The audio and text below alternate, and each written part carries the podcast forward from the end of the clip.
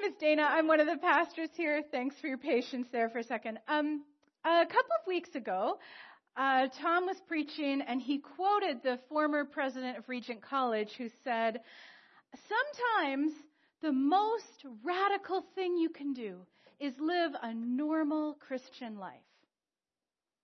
And then Tom went on to say, You know, it is a profound thing to get up in the morning and thank God for the day, and then love the people around you, whoever they are, and do your work with patience and diligence. It's not small. And so today we're going to start a series that's called Extraordinary Lives because an ordinary Christian life sounds simple, doesn't it? Yeah, but it's harder than we think. It's harder than we think to be content with the home and the car that we have, to love one spouse and be faithful to them your whole life, to do careful, good work every time, to bill honestly, to take responsibility for your mistakes, treat people with respect and compassion, even if they don't deserve it right? Submit to those in authority, to be patient with children, to control your temper, to speak up for those who are mistreated, to be generous with your money, to be a good friend. It's harder than it seems. Well, I was studying the book of Daniel with a group of uh, medical students once, and um, it's Daniel is such an interesting book because they start out like the scripture literally describes Daniel and his group of friends as being young, intelligent, and good looking. That's how they picked this group of young men who they were going to take into the king's palace and train them to work in the palace of Babylon when Babylon um, took over Judah, took them captive. So Daniel is among those guys, and he uh, eventually does some really amazing things. Like, eventually, he ends up interpreting dreams for the king, and he survives being thrown into this fire to be burnt alive. Like, that's pretty remarkable to survive that. But at the beginning, he's not doing extreme things, they're pretty unremarkable. The first thing that happens is that the king offers him food and he refuses it because the food doesn't match the dietary laws of his people. And then a little while later, he continues to pray to God every day, even when the king of Babylon makes that illegal. So all that Daniel does is say, No, I'm not going to eat that food. And then, you know, I'm going to keep praying, even if it's risky. And God honors him for those really small choices. So anyway, I'm leading this Bible study for medical students. And I am and I ask them, can you guys imagine any kinds of situations arising in your future careers where you'll have to decide to say no to something because you're following God, like because of your faith. And that question really resonates with medical students because they're all about to be doctors, right? Like every single one of them within a few months or years is going to have to decide whether or not they would perform abortions, whether or not they would participate in medically assisted dying. Those are really live questions, and there are no simple answers, whether you're a believer or not. So it really resonated with those students. And there was a young doctor who was part of the group, and he found this conversation completely infuriating. Just, he was absolutely livid. And I didn't realize, but he pulled me aside afterwards and he's like, You have to stop telling these students that they have to, that they have to take these things seriously. You have to stop asking these questions. Stop expecting them to do something just because of their faith if it means going against their bosses. I was like, okay, buddy, like, calm down. But he was really mad. He's like, you can't expect people to live up to what's written in Scripture. He says, Daniel, Daniel is like a hero. Everybody we read about in scripture, those are heroes of the faith. And you can't expect everybody to be a hero of the faith. There were tons of just ordinary Israelites who ate the food and stopped praying, and those were good people too. And we're just ordinary people. He was like really, really mad at me. It might have been about him. Um, he was super upset that I would suggest to all of these students that a normal Christian life involved actually obeying God and not just doing whatever everybody else did. Now, I mean, I think that he was mistaken, obviously, but that incident, wow, it really helped me understand something. Really helped me understand how hard it can be to live out what we say we believe sometimes it seems impossible and unrealistic when we're faced with a real life opportunity to fully submit our lives to Jesus. An ordinary Christian life takes an enormous amount of patience and courage and incredible self control. It's harder than we think. And so, over the next few weeks, we're going to consider this idea of an ordinary life. And we're going to use the book of James because James was written specifically for that. He just writes to ordinary Christians who are living their normal lives. And we're going to try something a little bit different. I bought this new furniture for us. Isn't this nice? And uh, every week I'll be inviting some people from the congregation. You'll know in advance. It's not like a like a random draw. Everybody can keep breathing. Um, but they're going to come and join me up here and share their stories with you. Uh, and these people, they would all stress this point. These are not saints. They're not perfect people. In fact, some of them were like, I'm not sure. Do you really want me? Because I don't think you understand how unperfect my life really is. I do want you because we need to know about ordinary people living their ordinary lives, doing their best to be faithful to God, even when it's hard. I think it is important that we hear from each other.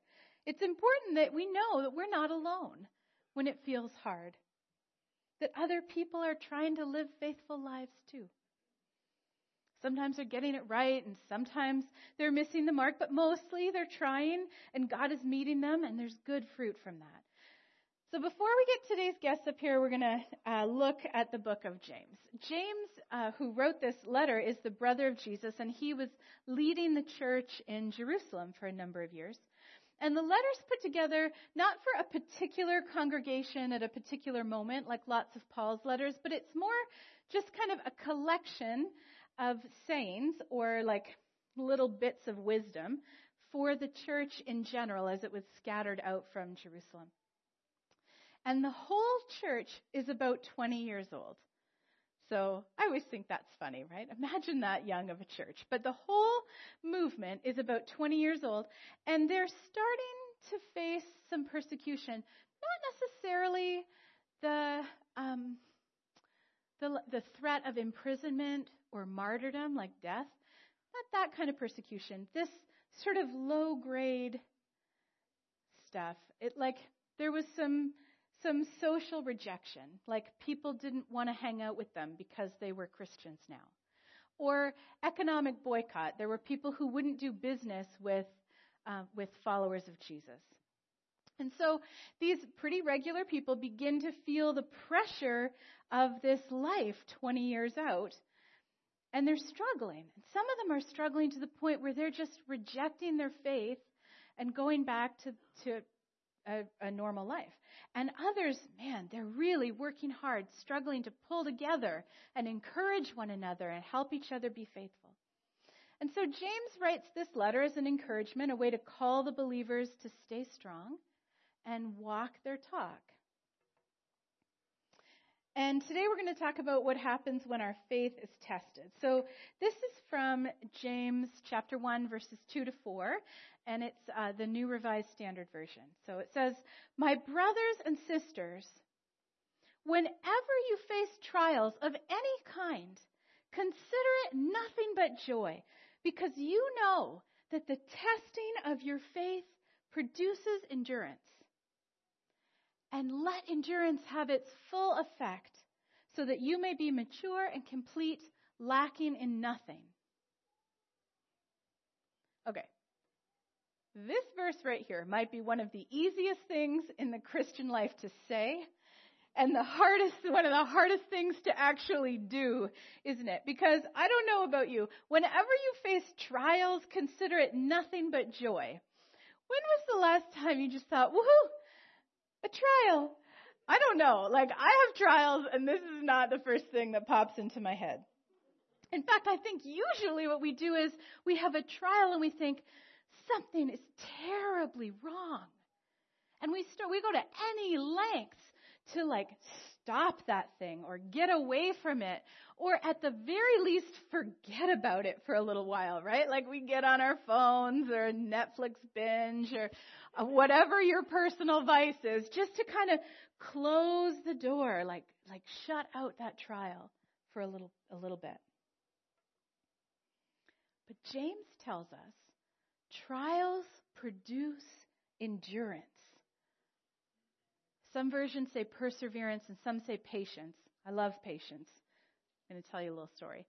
Um, my best friend, Susanna, uh, was, this was several years ago, she was part of a team at church uh, with a man named Sos Peter from Kenya, and um, they had become quite good friends, and they were having breakfast one day, and Sos Peter brought his very young son with him to the diner for breakfast.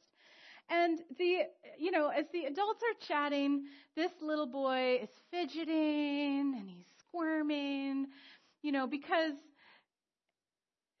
student retreats and missionary budgets, which is what Susanna was talking about, there is no way for that to be interesting to a small child. And he hadn't brought any toys with him.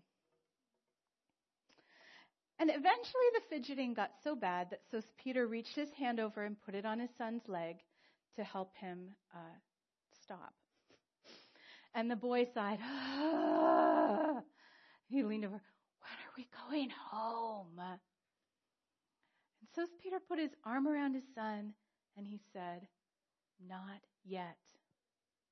What we are doing here is very important. I am talking to your Auntie Susanna, and you, my son, are learning patience. Isn't that beautiful? Like really funny, right? But, but also so beautiful because having made it through that boring breakfast, that boy was going to be more capable of waiting patiently the next time. And the same is true for us. When we hang on through trials, we increase our capacity to endure. And remember, James isn't talking about the threat of death or imprisonment. He's talking about regular stuff, stuff we all face. People making fun of you because you won't join in the cat calling at lunch hour. Or calling you out in class because you have questions about evolution or taking their business somewhere else because you won't cut corners and save them money. Normal stuff, stuff that should be easy, but for some reason it's not. We face those things.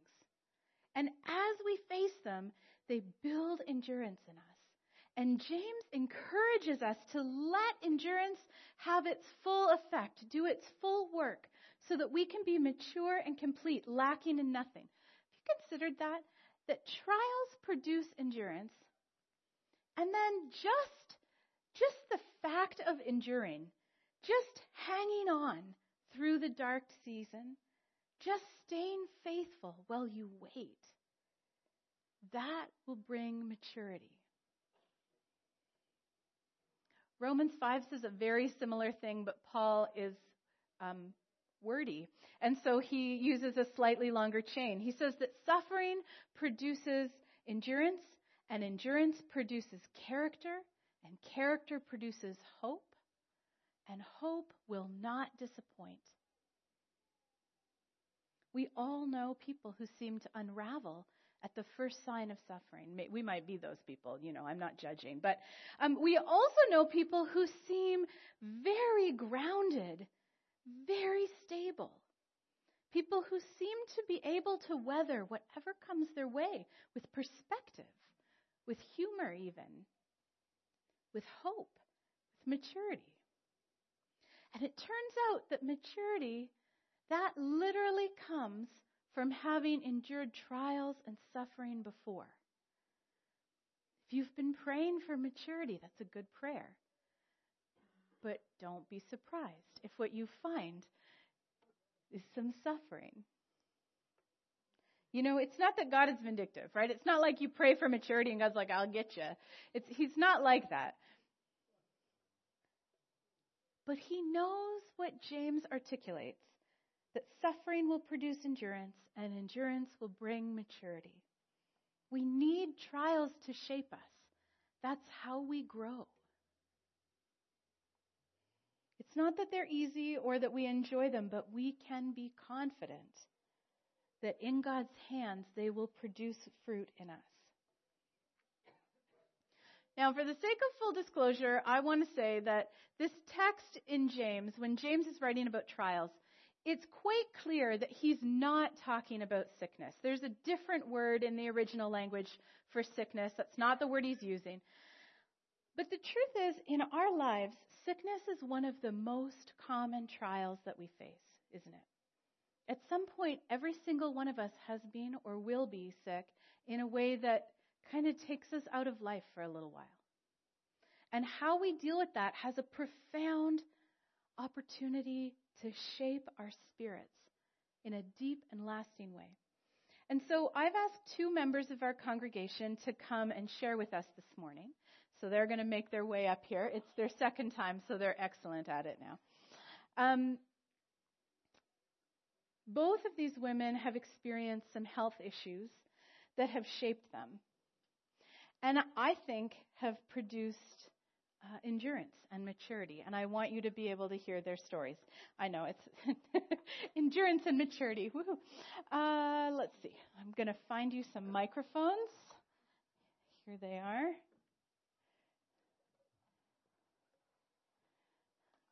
There you go. Eileen, there's yours.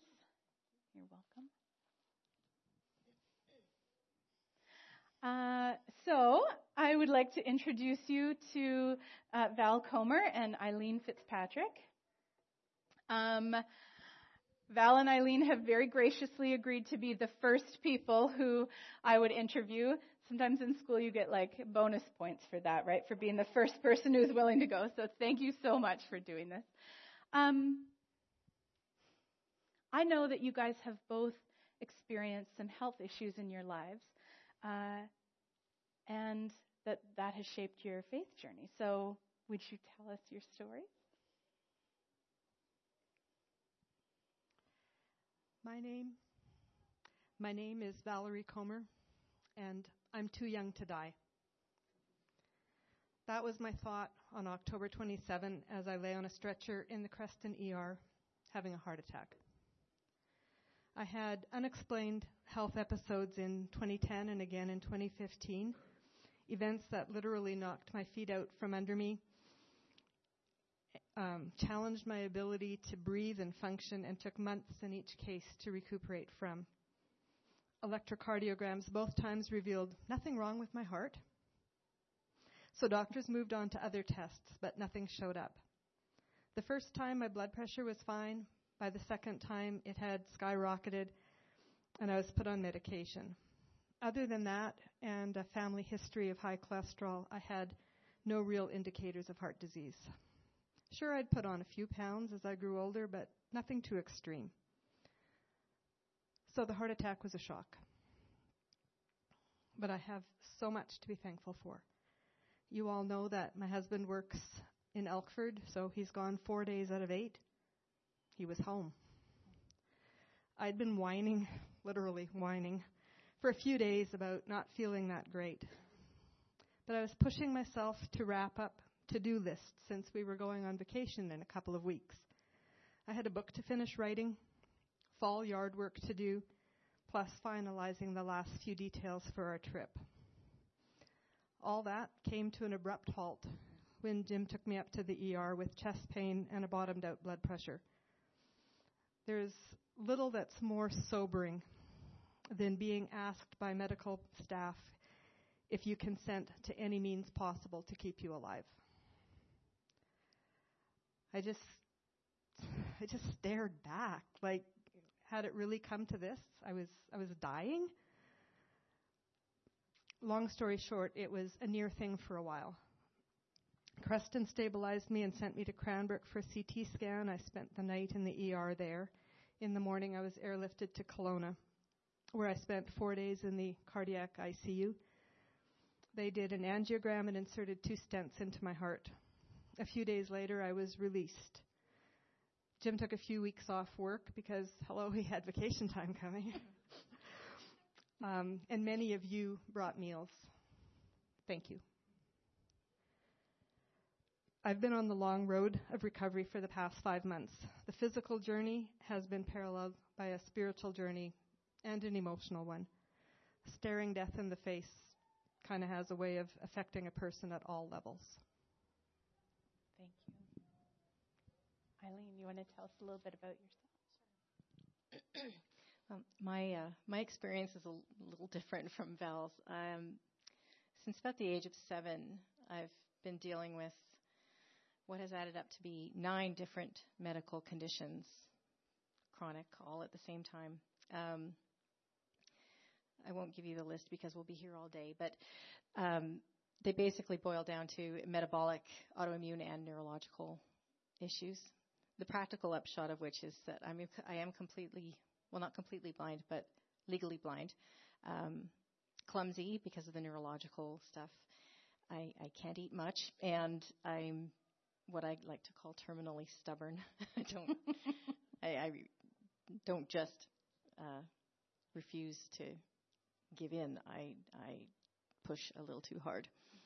Um, and yeah, like Val says, looking looking death in the face is really a, a unique experience. Um, and unlike what Val was saying, I didn't just look death in the face and move move along. I kind of put my arm around death and went got into bed with it, and just sort of do that every day. The the nature of a chronic conditions is that they they don't go away.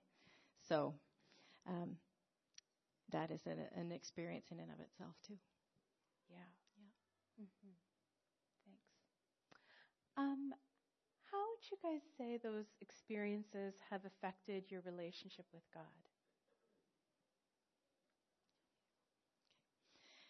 For myself, uh, when I was younger, um, I, I was really scared a lot of the time and really angry not at all impressed with God and His way of doing things. And since then, and and still to this day, I give God a lot of advice about what I think huh. He should be doing versus what actually seems to happen.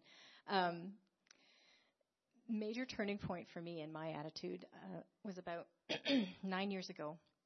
I had a particularly bad illness. It was a, it's it's typically a childhood disease called fifth disease, kind of like chicken pox or mumps. Um, slap cheek, they call it. But it attacked my system in an hmm. entirely different way, and I ended up in hospital um, very, very nearly dead. The doctors had come in and said, you know, there's really nothing else we can do for you. Did, did you want to go home to be comfortable, mm. basically, while you die? And at that point, um, a friend of the family, a friend of my parents that I, I wasn't too fond of, but uh, he, he was a deacon in the uh, Ukrainian Orthodox Church. He came in to visit me, and he did this often when I was in the hospital.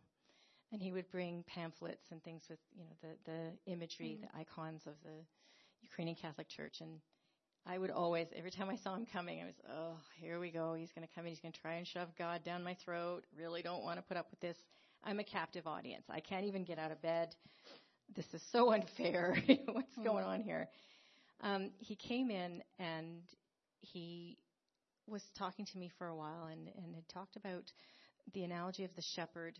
The imagery you see of the shepherd in a lot of biblical pictures is um, it's it's a shepherd with a lamb around its neck, and the story behind that is that when lambs would wander too far away from the flock, the shepherds would break their legs and then they would carry them until they learned, as they healed, they would learn they had to depend on the shepherd to feed them and to give them water so that when they healed, they wouldn't wander too far away from that shepherd again.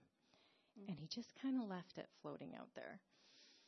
And at that point, I was absolutely livid. Like, how dare you walk in here and say that to me like I'm supposed to, oh, isn't this wonderful? God wants me closer to him. Um, and I lay there really angry mm. for, for quite a while. And then after, he just told that story and walked out. Well, not that abruptly, but um, I went from being absolutely livid to, to liberated. I had spent so many years angry and fearful. And at that point, I thought I, I could die. Um, I've been told there really isn't anything else. So you know what, no matter what happens, I think I'm going to be okay. Whether I live or die, I'm going to be okay. Hmm. And I wasn't scared anymore, and I wasn't angry anymore. It just huh. went away. And it was like at that moment, I don't have any other way to describe it.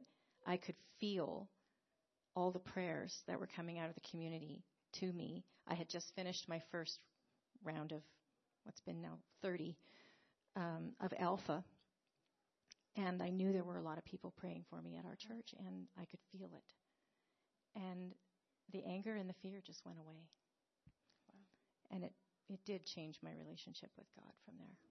Wow. Yeah. How about you, Val? At first, honestly, there was a lot of why me?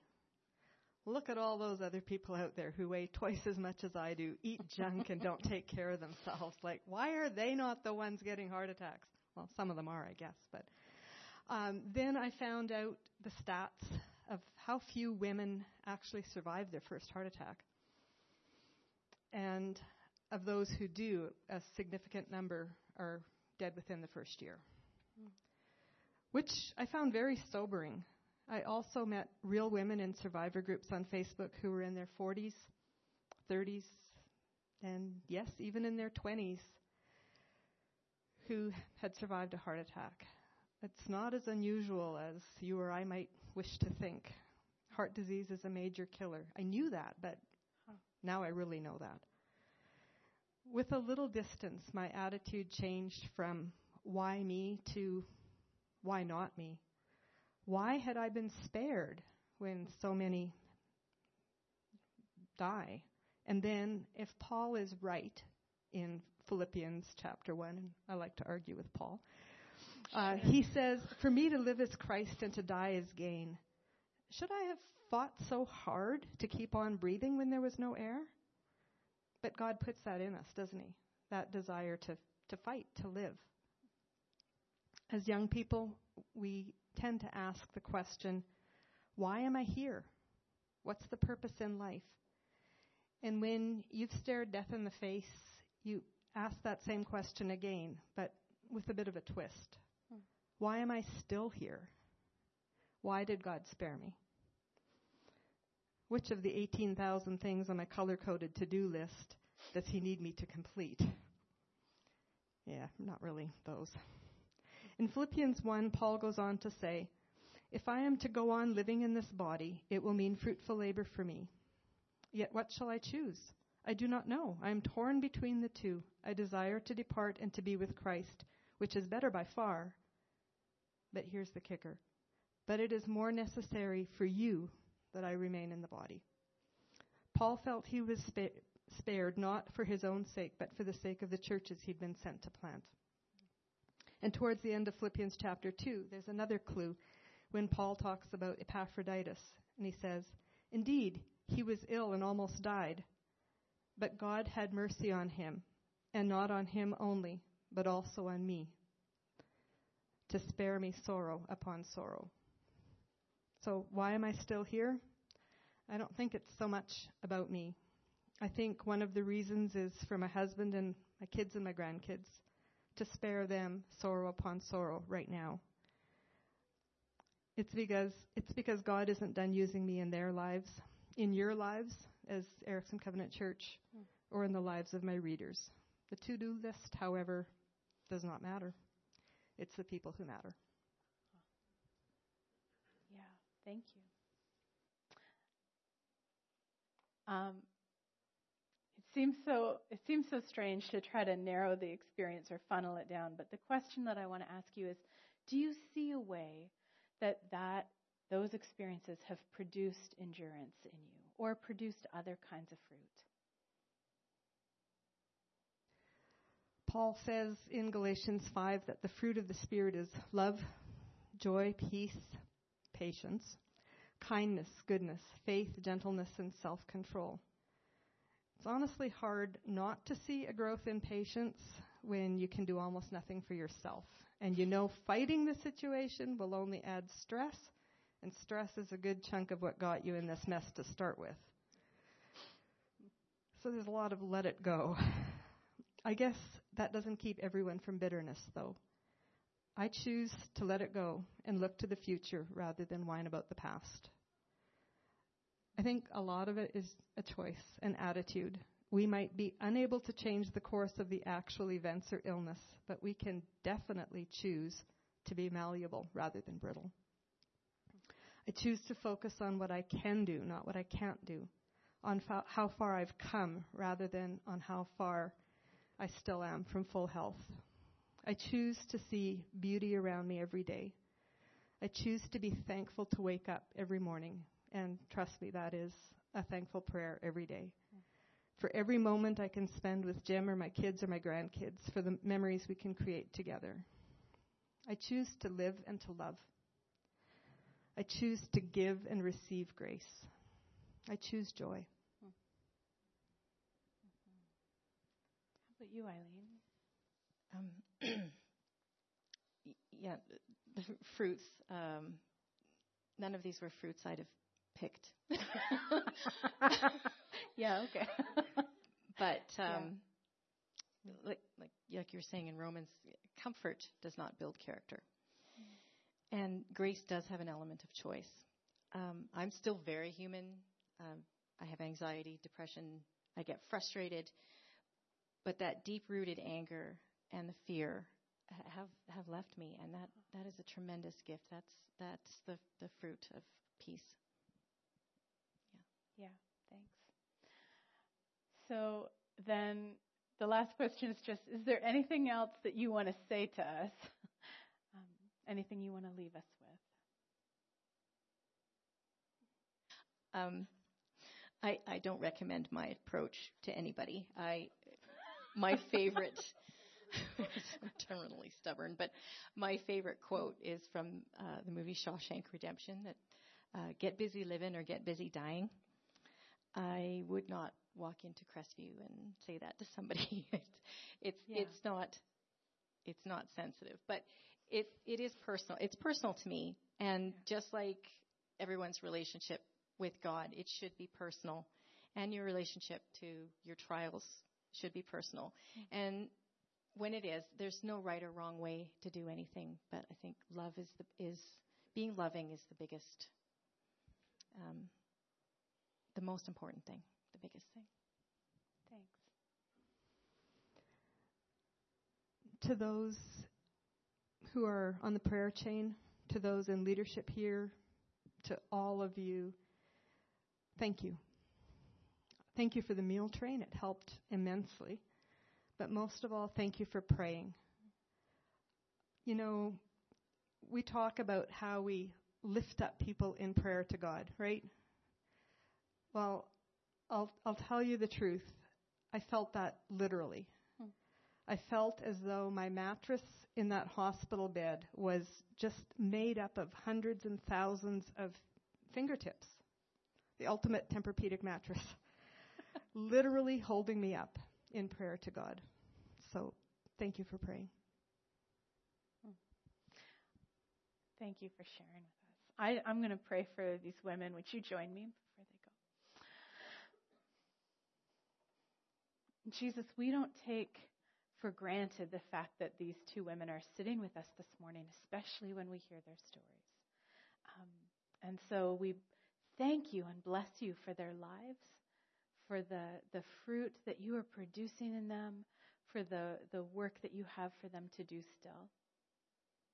We ask you to continue to bring peace and patience and joy in them, to continue to heal their bodies, and to continue to be clear about what is the important work for them in this season.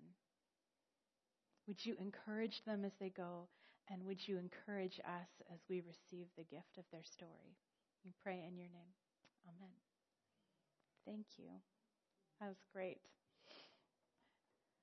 Awesome. Beautiful. Okay. Isn't that great? Um, I want you to know that one of the most consistent experiences that I've had since I became a pastor is of being completely overwhelmed by the sacredness of an individual person's story. Every time I get the chance to sit with one of you and you start telling me, you know, the real story, like the things that really happened to you, the way that you've been shaped, I feel like I'm standing on holy ground. Because we don't always know, do we? When we say hi to someone at coffee hour, we sit next to them in a meeting, we don't always know that that person has walked an incredible path toward faith, that they've met God in deep ways in very difficult times. And so, Val, Eileen, thank you so much for being willing to share and for being the first ones who were willing to share your stories with us. You've encouraged us to let trials produce endurance in our own hearts. Um, we're going to close today a little bit different than uh, than normal. I like to keep things interesting for you. Um, I'm going to play a song for you to listen to. This is called "I've Made Mistakes" by a group, uh, the Oh Hellos, uh, and the chorus of the song says, "The sun it does not cause us to grow; it is the rain." that will make you whole. And it's talking about the way that um, that trials produce endurance and maturity in our lives. So we're going to listen to this, and um, the idea is for for us to each have a few minutes of self-reflection. And so while that's happening, I'd like you to consider these questions. What are the trials that you've been through? And what did you learn about yourself through those times? And then how did that produce endurance or maturity? Okay? So the song is going to play. We have about three minutes for that. Near the end of his letter, James writes these words Be patient, therefore, beloved, until the coming of the Lord. The farmer waits for the precious crop from the earth, being patient with it until it receives both the early and the late rains. You also must be patient. Strengthen your hearts, for the coming of the Lord is near. Trials are not always joyful, and I never want to trivialize suffering or ask anyone to pretend that something's not painful. But Scripture does tell us that trials produce endurance and that when endurance has its full effect, we will be mature and complete, not lacking in anything. And that actually sounds pretty good. So, as we journey together through the trials, maybe we can rejoice in that. That this walk is how, this is how our ordinary Christian lives become somehow sacred, become even extraordinary. If you would stand, I'd love to pray for you.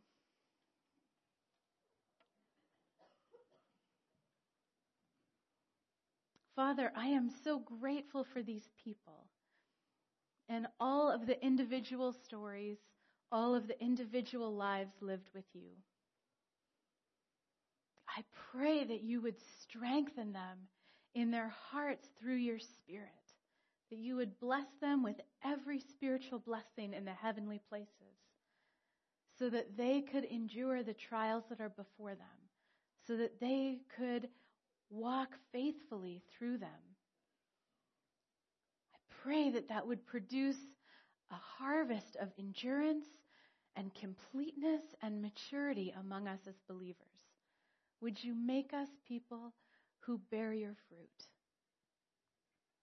We pray those things in your name, trusting you to see it come true. Amen.